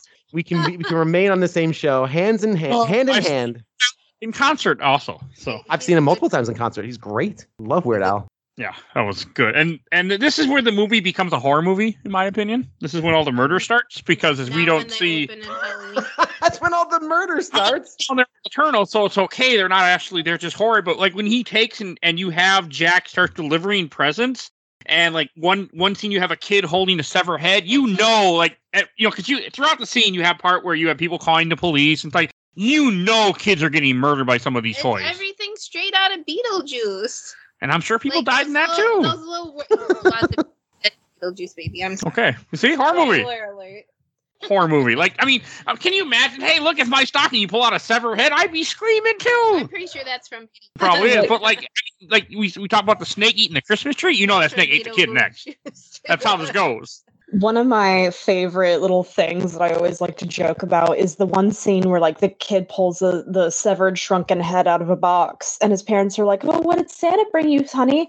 that kid's head full on does an exorcist and twists around bad. And so now I'm having to wonder were they screaming about the head or were they screaming about the other head that just That's so good. that would have alarmed me too. That- a little of both. We'll say a little of both. the the timing, the pacing of that whole scene. That's a great encapsulation of this whole part where he's delivering the Christmas gifts. Is again, it's the ta- the pa- pacing of it is so good. He turns, pulls the head, ah, scream, and now you know it's just bananas. There's all just chaos is going on. Well, Jack again, just having the blast. Everyone's having a great day. They're screaming. That's a good thing in his world, in his brain, not brain, skull. Thank you. in his skull, that's a good thing. Screamings, screams are good. Screams are fun. And remember, in the beginning part of that in the movie, when they're talking, when they're singing through "This Is Halloween," one of the lines is, "It's our job, but we are not mean in this town of Halloween." They're basically saying we're not being mean. We're not trying to be like villainous, scary creature people. We're just trying to scare you because scares are fun. It is fun to be scared by things that are really not going to hurt you. And, and that's why he hears that and he's like, they're screaming, they're enjoying themselves. That's fun because that's again, that's how his skull is wired. So all this is good. like when the parents call the police, that I did laugh at that, where the officer is just like, "What? We had two calls about toys attacking kids and stuff," and then you see a scene of everybody locking the fireplaces because they're trying to stop him and they're starting fires and stuff. Ah, that was cool. that's good. Um, yeah, it's like the fires are going to stop this. He's already dead, y'all. He's, he's already dead. He lit himself in fire 10 minutes ago. Okay. and then when you see them go, like they call the military and they're trying to shoot them out of the sky, and I like how those are like old, old flat cannons they're using to shoot them. Like those are like World War II style flat Yeah. cannons or World War One, something like that. They're very old style, and that that amused me a lot because, as I've said before in the show, history. I love history, so when I see something like that, I'm like, okay, this is. I want to say did they did look like World War One style a lot. Maybe it's two. I can't remember my flat cannons. You know something that actually brings up an interesting point. I'm not sure exactly what time period um, Nightmare Before Christmas takes place in, because like we know it it's late enough that they have electricity. They have uh, oh shoot, what's the name of the uh, older style phone? The all that my brain can think of is flip phone. I'm I swear. Rotary phone. Uh, yes, thank you. I swear I'm not that much of a millennial. Uh, but yeah, so we actually don't know exactly what time period this movie took place. I think it's just like now ish. I think they, it was probably purposely just because, again, everything that takes place on Earth, I guess, or on like in the quote unquote real world, we'll just call it that, is very generic. I mean, Mm. what what's you know what town in this country nowadays has like you know a sergeant at a desk with a bunch of a couple of rotary phones like you said you know it's i think it's just meant to be like now-ish and then and and try probably purposely timeless you know yeah but you're right and I, they don't really specify time period i don't think in this at all No, I mean it does have like that 1950s feel to it. I would yeah it's say. got a 50s nice used to it i guess yeah I mean those cannons are like 1940s. but the phone, about the cannons. I like the cannons. I know you like the cannons. That's the only part you liked in this movie. There were a couple parts. There just weren't a lot. zero the flat cannons and when it was over those three that's a triumvirate of, of uh, mike alberton's success and joy here in Oh, I really like the cannons. I mean, it was. Well, I also liked when he got shot out of the sky too. I got happy. you thought it was over I was. I. Well, I, I knew it wasn't yet because I could check Disney Plus and it told me how long I had still. But I. I was happy. Like, good. They stopped the villain. They stopped him. Good job, movie. That's how I felt. So it was. it was. There's a scene too where one kid sees him, sees him as dressed as Santa Claus, and they're like Santa Claus, and or, and it's you know he's not Santa Claus. You know, it's funny to me. I really like the wreath that just uh, that animates immediately. I just I just think it's really cute. yes. I need a wreath that does that. That just motorized wreath that just turns into a monster. I want that very badly right And now. there, there was a scene. Another speaking of another scene I like is right after this.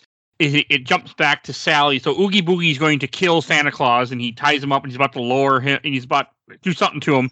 And Sant Sally tricks him with her leg. Like she has, she took off her leg and has her leg animated. He's like, "Oh, look, a pretty, a pretty female leg." And I that did amuse me and made me laugh when you find out she's just tricking him, and she's actually over somewhere else trying to help, you know, Santa Claus escape. I really like that. it's clever. It's clever. he gets all amorous. Gucci Gucci goo. Listen, that that was a that whole scene of seeing him just like getting really into tickling the foot. I was like, oh, Uh-huh. make some images in my head and make me think about some things that I don't need to be thinking about. That might make me nuts. I, I wonder if Quentin Tarantino directed this scene. Uh, this I scene. knew you were gonna make. I was Oh, gonna make did you know that it? Damn it! I wish it was original. Damn it. Okay. There's gonna be something up on Rule 34. That's the scariest thing I'm gonna be thinking about. Ew, no, no, no, no. Don't say those words. People actually look it up. Ew. No, thank you. No, I. Ooh, hmm, not as fun as any- anymore, is it? After It's a- Jack gets shot down, you have him singing on the statue. I think this is when you were talking Oh. about where he's realizing that he made a mistake. Oh. I think. I love this so much. I love the scene. Levi, I'll let you. I'll let you leave this, and Tiff, you want to pop into? Feel free. I honestly, I I don't know. It's it's hard to put how I feel about this scene, other than the fact that I think at this point in the film, when I was rewatching it, I think that's when it started to click with me that Jack probably has some sort of a mental illness. the downs, but I really like a lot of the again the background detail. A lot of it reminds me so much of Beetlejuice. It's caused some people to wonder if it takes place in the same universe, Hmm. but that's neither. But a, a lot of the anime, especially like with his ripped clothes, all the animation of his ripped clothes flinging around, he's moving it like that must have taken ages. Mm. The the amount was just impressive. Just the patience required for that. I every and everything has to line up. If you mess up one thing, you got to redo all of it. I can't imagine. It, yeah, God forbid you God forbid you sneeze when you're adjusting something. right exactly it's just just to, just to have that kind of patience and that foresight like to know this is how this piece of fabric hanging from this angle is going to happen in this millisecond later like how it's going to react to this and just being so cognizant of that is I, I don't know i look at it without i stop watching a movie and just look at that animation and i go how does that happen like last time I was watching this with that the group of people, one of my neighbors is a is an animator. He actually works in games. He's a contractor who works in video games. He does character models and animation. And like, can you even imagine? He goes, I can't even. He's like, they did this without tools. They did this without. He's like, they did this without tools. They just did this with clay. Like, they didn't have the stuff we have now. He's like, you know, I can make that happen in ten minutes now. You know, I have a tool that does that. But he's like, yeah, it's it's incredibly impressive. Tiff, were you gonna say something? Oh, I just so for me, I just love the just all that pathos, just this realization of I have screwed everything up, and what do I do? And and this may be me. Like last night, I saw a West Side Story, so I'm all musicaled up now. Like I am just all just a flutter with musicals, and it's great, by the way. If you like, wait, sorry, say Tiff. Another movie Mike has not seen. Nope. Um, you uh, the 61 version's great. This is better, I think. I think it's an actual movie. It's a, it's. I'm not getting. I'm not going to get into a West Side Story conversation. We're not doing that. What's that? So sorry. That was okay. She's a I little highly drunk recommend. still. I I am hi- not. Leave me alone. My head just hurts. Out shit. Oh, all right. Yeah, Sorry. she's fine. She just the cat that she had on her lap did not appreciate her tone rising, so the cat left and took the headphones with her. As cats, as cats are wont to do. No, But I just can the, oh, cool. Okay, so just just just the beauty of it, and it's just so gothic, right? In a way, and dramatic, and how he's pres- he's prone on this headstone and singing this gorgeous, gorgeous song, and realizing, hey, you know what? I did something, and having that turn in a musical again, it's, it's again, it's very musical theater. Having that emotional turn in that song is so great because again, it really helps, just amplifies the his realization. You know what? I did something great. I tried. It failed, but you know what? Uh oh. But a lot of things are ruined right now. and We need to see if we can make it right. So I think it's a great turning point and really just winds up beautiful for the final act of the uh, the movie. Way to put it. And this is when you have him run back to find Santa, and he. So I forget. Does he? How does he know sh- Santa's where Oogie Boogie is? Does he just kind of figure it out? Say what's that? Because like he knows where to find Santa. He knows to go to Oogie Boogie's dungeon place. He it's not really clear in the film how he comes across it. He's just kind of running towards he's running towards and he hears Sally, I think. He hears Okay. Sally and then he realizes, oh, she's she's been caught by Oogie Boogie. Um, I suspect it's a little bit of the movie just trying to movie and, and get get be done, right? Point but there. I yeah, but I it's it's fine. It's it's a little divisive, but it's fine. He yeah, but he he hears Sally and then those two go Okay. Oogie's.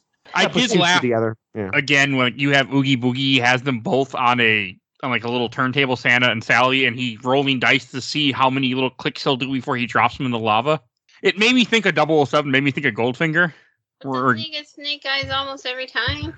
I don't remember. He gets snake eyes at one point, then he turns the numbers. I know that. Yeah. Stomps it. I like the fact that he's a degenerate gambler who cheats even when he's gambling against nobody.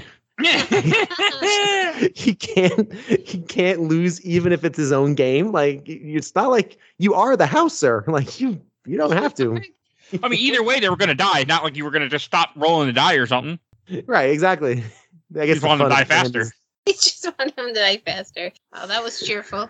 Well, that's, that's a horror movie. Oh, okay. Yes, it is. This movie's terrifying. This movie t- terrified kids. It must have. no, it only terrified baby Mike. It did. Well, baby I was Mike 13. like I wasn't- I was 13 and I was I was a bit of a wimp. Let's be honest. I I have very sensitive sensibilities as a kid. I was not scared. I remember just being like blown away and just really enthralled. My son and I think Levi, you said you were eight and you were not scared. Yeah. No, I wasn't scared at all. I that started my whole obsession with everything spooky and scary and now I'm working on being a body horror author. So I guess that did something for me. Ooh, that sounds awesome. Cool. And I was 34 and it scared me, so I got nothing. You got zero. And my son was five and he was fine. So Maybe you need to go t- have a chat with Bill's son. Okay. yeah, And Well, he's asleep right now, but- you I can set that up. Like, well, did you find Nightmare Before Christmas scary? And he'll be he'll put on brave face and say no. But even today, like I was watching him, I was watching him watch it, and he's he's got his you know knees up to his chest and his hands close to his mouth, and he's like wide eyed. So he's scared, but it's fun scared. It's not like oh god, I'm gonna have a nightmare later, which he would if he was super scared. Which is good. That's what this film does. It's fun a kid, scared. like, do you remember what year they re-released Return of the Jedi in theaters? The re-release. Oh, I'm gonna say like I don't know. It was in the- Yeah, it was in the 90s because my friend had gotten tickets and for his birthday, and we all went there. And I had already, I, I want to say I saw Return of the Jedi, but I was scared of the, of movies and theaters. And when they had the scene with the Rancor, I had to leave the theater and wait outside till it was over. I, it was 97. scared It to was see it. 97. It, was 97 Okay. was the re-release of of So I was Jedi. 10, and I was scared to see that part, and I had Oh, to we've leave. all been there. We we've all been there with I movies. just don't That's- like. I, I always had an issue with theaters. No, don't try to sweep this under. I Don't do that. I actually got terrified of movies because of the movie Phantom. Phantom That's not a horror movie, by the way. was a like It's a movie that- Yeah, Phantom? sort of. The Billy Zane. Is that the Billy Zane Phantom? I think so. Yes. Billy Zane. Yes. Now you caught my attention. I because I had a fr- I that's what started my whole fear of movies was the Phantom from 1990 from ni- 1996 because my friend I, I for some reason I would I, I would have been like nine at this time and my friend we went to go see it with my friend who was older than me Billy Zane. and he he said so and he got me all scared of movies so that's the movie that did it because So- I saw the guy get his eyes popped out by a I don't know. binocular or something. So the the asshole from Titanic who Yeah. plays a purple coat purple jumpsuited superhero in a 1996 superhero movie called The Phantom made you afraid of films forever. for a long time yes Okay. Okay. All right. That okay. So make sure, I just want to make sure I have I have the I have the lineage down. So but I um, won't watch horror movies in theaters like I really want to see that new Resident Evil movie but I'm not going to go see it in theaters. Why not? Because one, because we still haven't seen Eternals yet in theaters, because you won't go with me. Fuck Eternals. I'm not going to see Eternals with you. It's okay. It comes on. It comes on Disney Plus next month, so I Oh, might not. good. You can watch it all by your damn self. I will. I will. it's not good. It's not good. Hey, hey, hey! See? Now. Uh, Angelina Jolie just ruined it for me. I have no idea why. That's legit the reason I don't want to watch it. It's because of her. I don't know why. Okay. So back to Nightmare Before Christmas. This is when you have Jack rescues them, and I, I did this was kind of cool. Like, and I so this is where, where like Oogie Boogie. This is when she he rips off his cloak, and you find out Oogie Boogie's a bunch of bugs. Which I was like, okay, that Funko Pop finally makes sense now. So There I had a, I had a realize a revelize, revelation right there when I saw that.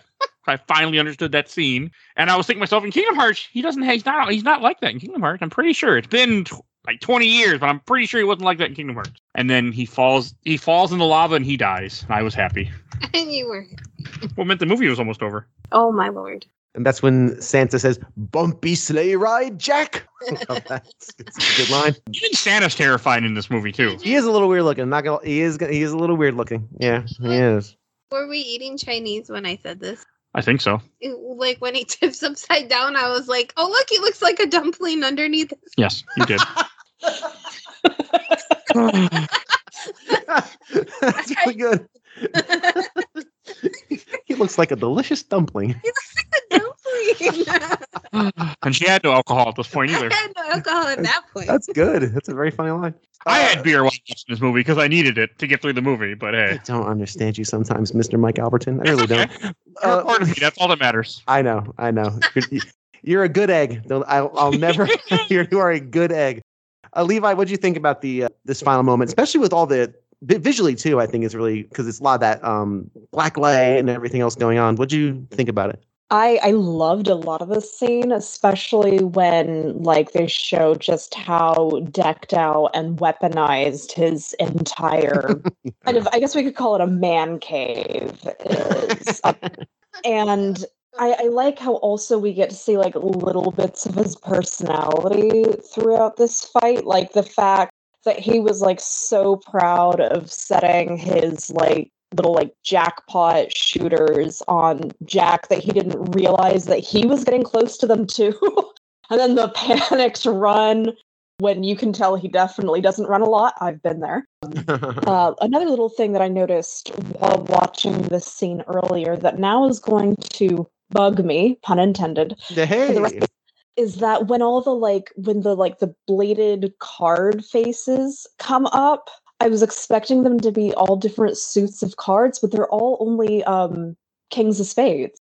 weird. That has to be an intentional choice. I wonder why. I maybe it's his favorite card. I don't know. Maybe. Maybe that's like trivia. Maybe the animators didn't want to make more than one.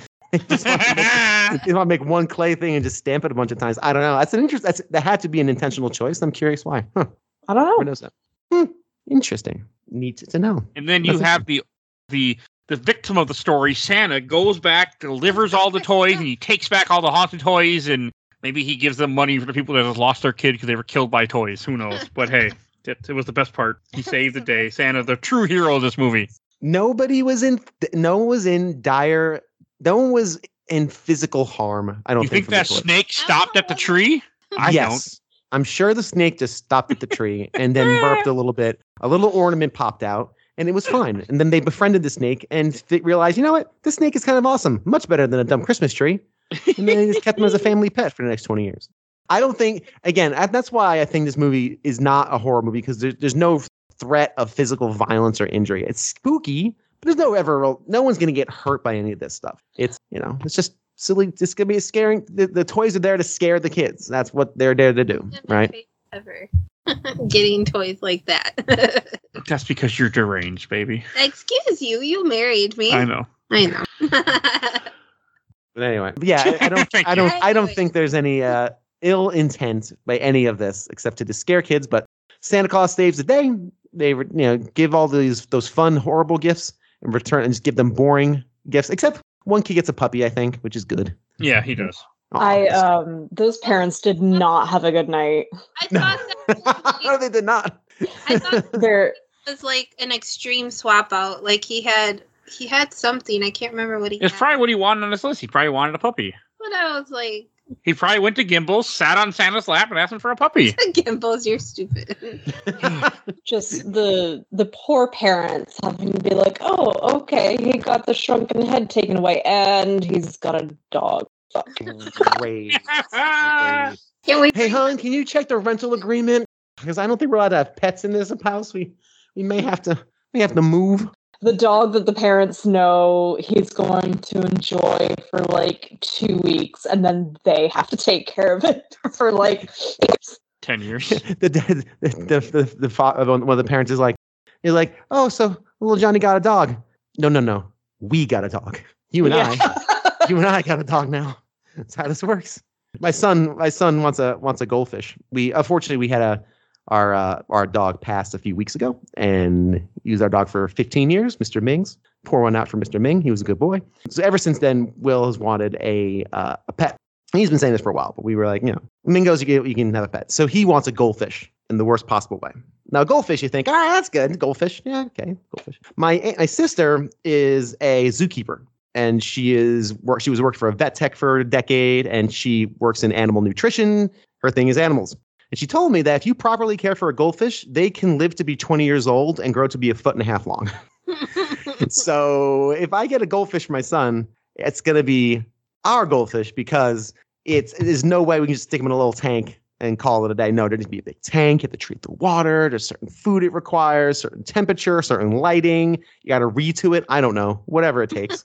I was given this instructions over a half an hour phone call with my sister, and um, so he wants a goldfish, and so that's why when you when you said that, it really brought to my brain. No, no, no, no, no, no. It'd be our goldfish. It's not his. you, get to, you get to look at it. So hmm. yeah, I feel I feel that very much so from that. And this is when you have them all singing "Jack is back" in Hall- in Halloween Town, and it starts snowing for the first time, which was kind of cute that they're having snow in this town, even though snow is terrible and they should not be wishing for it. Because you have to shovel and your car doesn't move, and your car maybe gets stuck when you go to get Chinese that day. You know, you never know. Okay, no comment. I'm not speaking from what happened to me yesterday when I decided to go drive in 18 inches of snow to go get food. No, that's not what happened to me. Y'all gotta move, got, gotta move to Texas. It was 72 degrees yesterday. Lovely. Yeah, but you Actually, have thing- don't you have that. fire ants in Texas. And it's also Texas. Let's be honest. I'm not from here, so I don't have to say this place is great. There's a lot, a lot of shitty things I in I- Texas. Texas would not like me either. no, Texas doesn't like. I live in Austin. well I I live in I live in Austin. So that's I live in the safe the safe safe area of the of the hell that is Texas. Sorry. Well, anywhere that has fire ants, I will take the snow over ants that want to murder me. Fire ants. Listen, Yes, they do. Just bite really hard. Fire ants are the devil. You ever seen fire ants? When I was a little kid, I was down in Georgia and I stepped on a bunch of fire ants barefoot one time. And I will never forget the screaming that it, that came after that. So, no, fuck Well, I mean, those that that just sounds like operator error, not the Yeah, fire ants. weren't Oh, your shoes on? Things. because oh no, they're they'll go they'll go through your shoes. Oh yeah. But why were you stepping on ant hills? I was stepping on anthills. I was trying to walk somewhere and I didn't notice them by accident. I oh. noticed them after that. No, if you defense mechanism. I know. if you want to go if you want to see some scary stuff like worse than fire ants, come to Florida. We're discount Australia. Everything wants to kill you here. Florida's another state where at one time I wanted to go, but I'm like, you know what? I'm good. I like the state where only thing that can kill me is a black widow if I happen to go run in the woods somewhere in northern Minnesota. If I can even find one, I'm good. Like I was in Georgia before and I saw black widows, and I'm like, you know what? I'm good. I'm good. Listen, I I I there was like a little kid in a park here recently, and the parents have just moved to Florida. And they were like, just remember, honey, if you see an alligator, climb a tree. And I was like, oh, you're not safe there. They will climb up after you. Oh really? wow. No, yeah. They can run up to 30 miles an hour and they'll come after you. They will climb. I would have taken that advice. I would have been dead. I have no idea. Huh. Okay. I know I'm not the Florida. I've spent some time in Florida. It's been many, many years. Wow, we're gonna get off into a Florida tangent. I always I, I describe Orlando. I was in Orlando a few about a couple years ago. We know we, we used to go places for work. I was I went there and it was like super touristy part of Orlando, you know. And I realized that Orlando is what the aliens would create for us if they put us in pods and what they thought we wanted to be comfortable and happy. They would look at our society and they would take take everything we have and they would create for us Orlando. Nice weather, palm beaches, palm trees, chain restaurants, you know, bad, you know, corporate reggae music playing from that's what they would create for us to make us um, safe and happy in our pods. They would create for us Orlando. That's what that's what I said. That's my joke that that landed nowhere. That that literally got a zero. I just I used to want to go to Florida, but I don't like things that can, that bugs and animals that can kill me. I'm I'm good. Huh. So I'll stay in the cold. Anyway, And this is when you have Jack singing to Sally. This is a this is a sweet ending to the movie where he's finally on that hill again from the cover of the of the box art, and he was there in the early movie. Like it had a sweet ending where he's reunited with Sally, and then the end came up, and I was happy. Ah, it's just beautiful. I just love that. And it's that realization. It's the point now when they kiss my son who doesn't like anything emotional. He goes, yuck, oh, God. And then, I, of course, I do the same thing with him just to egg him on. Like, oh, no. I don't Egging him special." on. I talked to you when we covered Thor. I think that's just in your blood too. What's that? Just when people kiss in a movie, if it's unearned, Oh. you're very No, but that's earned, though. Their relationship was very earned, I think. That they're. never not make that Thor joke. I know. I Mostly know. Mike's not here to hear it, but I will never not make that joke. I know. It's such a beautiful ending. It's just it has so much weight and it's big the whole last part of this movie is a big exhale, right? There everyone's enjoying, you know, they're playing hockey with the pumpkins and they're making snow angels and whatever else they're doing. I know, I- and yeah, and and it's it's it's just this beautiful and it's it's that it's got that reiteration that the the ending of that the ending um that song it's already been you know, played before. It's kind of reiterating that other piece and it's man, my dearest friend, if you don't mind, I my dearest friend, if you don't mind, I'd like to sit stand behind your side. It's just so gorgeous, and I can't even mm, makes me it makes me teary every time. It's 50 times. This makes me teary. What do you guys think? I think like the way that Jack and Sally's relationship was set up, it's one of the very few cases in Disney movies where it's mutual. it's Yeah. built and they were friends first. Um, another thing that I absolutely love about this uh, this whole scene that was cut, which would have been hilarious, was the team that was originally working on this film wanted to have it where in the hockey scene with the vampires like shooting around the pumpkin, it was originally supposed to be a clay replica of Tim Burton's severed head. But then what? Because Disney was like, no, no, no, no, that's a little bit too. Oh, that's funny. That would have been great. I mean, that would be That funny. would have been fun. Mike would not have liked that. Nope. well, I guess like one last little little little scary thing for you before we uh before the movie closes. It's just a wonderful moment. It's it's it's it closes a a, a great classic, an absolute classic by almost everybody's uh, measurement except for Mr. Mike Alberton. Oh no, it's okay. I I'm I'm glad that everyone had had a better take than me. I'm happy. I'm happy that I'm the only sourpuss of this group for this movie. It happened. Uh, Tiff. The sour person. Any last things you want to say about the film or the ending? No, you guys kind of covered it. It is a very sweet and happy ending, but I just thought it was kind of where Jack had the aha moment like, oh, you've been here this whole time, but I've just now realized my feelings for you. Yeah, it's it's it's not recognizing what's right in front of you. You know, he was so blinded by his ambitions that he did not realize that he had somebody he cared for and someone who cared about him looking out for him in a way that nobody else in that entire Holly, Hol- Hollywood Halloween town ever ever would. And it's this really sweet re- thing. And even though they kiss at the end, which actually it's implied they kissed, it's not necessarily shown because it's in zoomed way out, their arms wrap around each other, and then they kind of embrace. I mean, you could say it's just a hug. I would say it's a kiss. We're not quite sure, but in the end, there is a emotional connection that he's established with Sally. And like you said, Levi, it's very mutual. that doesn't mm. happen too often in, in Disney. It's No. mutual. He even in the lyrics asks her if it's okay if he Yes. joins her. Like, mm. good job, boundaries. yeah, right. Exactly. yeah, super good job boundaries. yeah, and that's what makes it so sweet too. And I think that's what lends to that how heartfelt and and kind, you know, and, and that- it's very yeah, just really great, man. It's really good. Mm. Any last things you want to say about the movie before we go to shelf stacker box?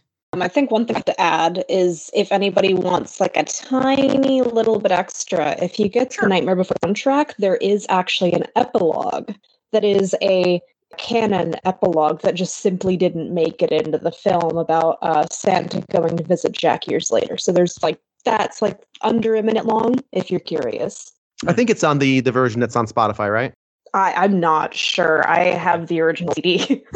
Yeah, I'm. I have it. I'm looking through my ripped version of it now, but anyway, yeah, it's yeah, but it's definitely out there somewhere. And let's go on to shelf stacker box. I will start since I have a negative experience, so we'll get that out of the way. I'm gonna put this in the box. I I'm glad I saw it. I'm really glad I finally got this movie off my backlog because I have I don't know why I've never seen this movie before, other than I guess I at some point turned it on and got terrified and turned it off.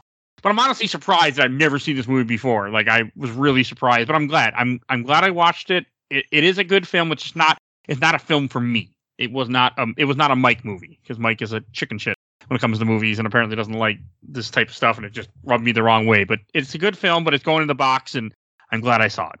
What about you, Tiffany? I don't know. I'm torn between stack or shelf. It's like somewhere in between. I'm probably gonna put it on the shelf because I could easily watch this any time of year, even though it's technically a Halloween slash Christmas movie. I, it's a movie I could watch anytime I wanted to. So it's definitely going on the shelf. Okay, what about you, Bill? Well, I, I with Christmas movies and holiday movies, it's hard because, like, like Tiff just said, you don't watch them all year round. So why would they be on your shelf? But this is a rare exception. This this is on my shelf all year round. Like it physically sits on a shelf all year round. So of course this is going up there. I mean, it's it captures. You know, is it Holly Jolly Christmas? Is it you know elves and Frosty and all that? No, but it's it's better for that. It, it captures a lot of the heart and the warmth of the holiday season, while also being an exceptional Halloween movie because this is more Halloween than Christmas. It, it's it's got memorable characters. The music is fantastic. It's technically on spellbinding and it's honestly timeless. This is a movie that's going to endure for decades and decades to come because unlike CGI and and and other animation types, this is never going to look bad. This is always going to look just as beautiful as it looked, you know, 20 years ago or whatever it was. Um, so this is an easy, easy shelf. Uh, this is a family tradition, and I hope it remains a family tradition for years to come. And what about you, Levi? As someone who quite literally has this on my shelf, it's it's a shelf movie. right. And the funny thing is, is uh, Facebook being the, what Facebook does. I'm getting ads right now for Nightmare and Elm, Nightmare Before Christmas stuff. All of a sudden, yep. it it hears what I'm saying. It knows. It knows. The Um, almighty Zuck has heard. it's okay, Zuck. You can show me all. I won't buy any of it, so it works out perfectly. Oh, feel free. And Bill, where can people find you at? Yeah, I do a podcast entitled "A Gamer Looks at 40." It's a um, nostalgic, I guess, retrospective of the history of games as told through the stories of people who lived it. Essentially, each episode is a collection of different per- people's perspectives on different games and eras. Um, I do some long form episodes too. By the time this comes out, I'll have a episode with the author of 8-Bit Christmas. He was also the screenwriter of the film of the same name. It's a pretty neat interview. But we go through topics and we talk about systems and just it's everyday people just telling their stories and experiences of the video game medium, kind of getting to the heart and soul of things as opposed to nuts and bolts. Um, you can find me on a gamer looks at 4040 on Twitter. I'm also on Facebook. Um, I don't. I always forget to post on Facebook, but if you want to find me there, feel free. There's there's must be a post on there somewhere, and yeah, please check it out. All right, and as I forgot to say at the top of the show, but I mentioned somewhere, this was brought to you because of Patreon. We had a we every month we do a Patreon poll. People voted for this, including myself. So if so, thank you guys for the ones that can that help us out, and you can too. For a little star, you can go vote in our Patreon poll. Our current poll at the time that you're hearing this is to decide what MCU show we're going to cover, either of Loki, Falcon and Winter Soldier, WandaVision, or Hawkeye. You get to decide which one we're going to cover those four. Because I want to cover one of them. I didn't know what to do, so I figured I'd throw it in a poll and let them decide what to do. Who's winning? Currently, it's a tie between Loki and WandaVision at the time of this recording. I will not be doing both like I did for this one because we had a tie with Elf. Like you heard Elf about a week ago, and then you're hearing this. If there's a tie, I can guarantee we ain't doing both in one month because that's not happening. So that's too hard. And our next poll will be what movie, Tim Burton movie, will Mike see next that he hasn't seen? that might happen, actually. I think that'd be good. That'd be a lot of fun. Hey, I'm, al- I'm always up for more polls. And once there's four Marvel movies out, we can do a poll what Marvel movie we should cover at some point. No. I I gotta get more MCU, and you know I got I really want to cover Black Widow because I really like that Black- movie. And Eternals sounds like it's not good, unfortunately. So maybe one day I'll actually find out. All right, and the last thing I need to say: if you enjoyed this episode, there are way more episodes you can listen to. We cover movies, comics, video games, mostly video games, but we cover lots of stuff. Definitely go check in our backlog and our huge catalog. We are on. You can find everything is on Podbean. So if you can't find something, if it only goes back to so many episodes, you're like, hey, I know there's more because is only episode sixty uh, use Podbean or some of the other podcatchers that will show everything because Spotify and iTunes do not. Also, we are on YouTube, only audio format, but if you'd rather get your podcast on YouTube, we are there for you too. So definitely go check that out. And please follow us on Facebook, Instagram, Twitter, where I constantly post updates of what we're doing, what's going on with the show. So check that out. And I want to give a shout out to our awesome intro and outro, courtesy of Helena. You can you can find her at TikTok at Hell Half Fear. You'll see a link in the show notes to her TikTok, so definitely go check her out. And I think that's everything I need to say because Bill did the plug for me already for his own show, so I don't have to say it. And we will see you guys all next time. Bye, everybody. That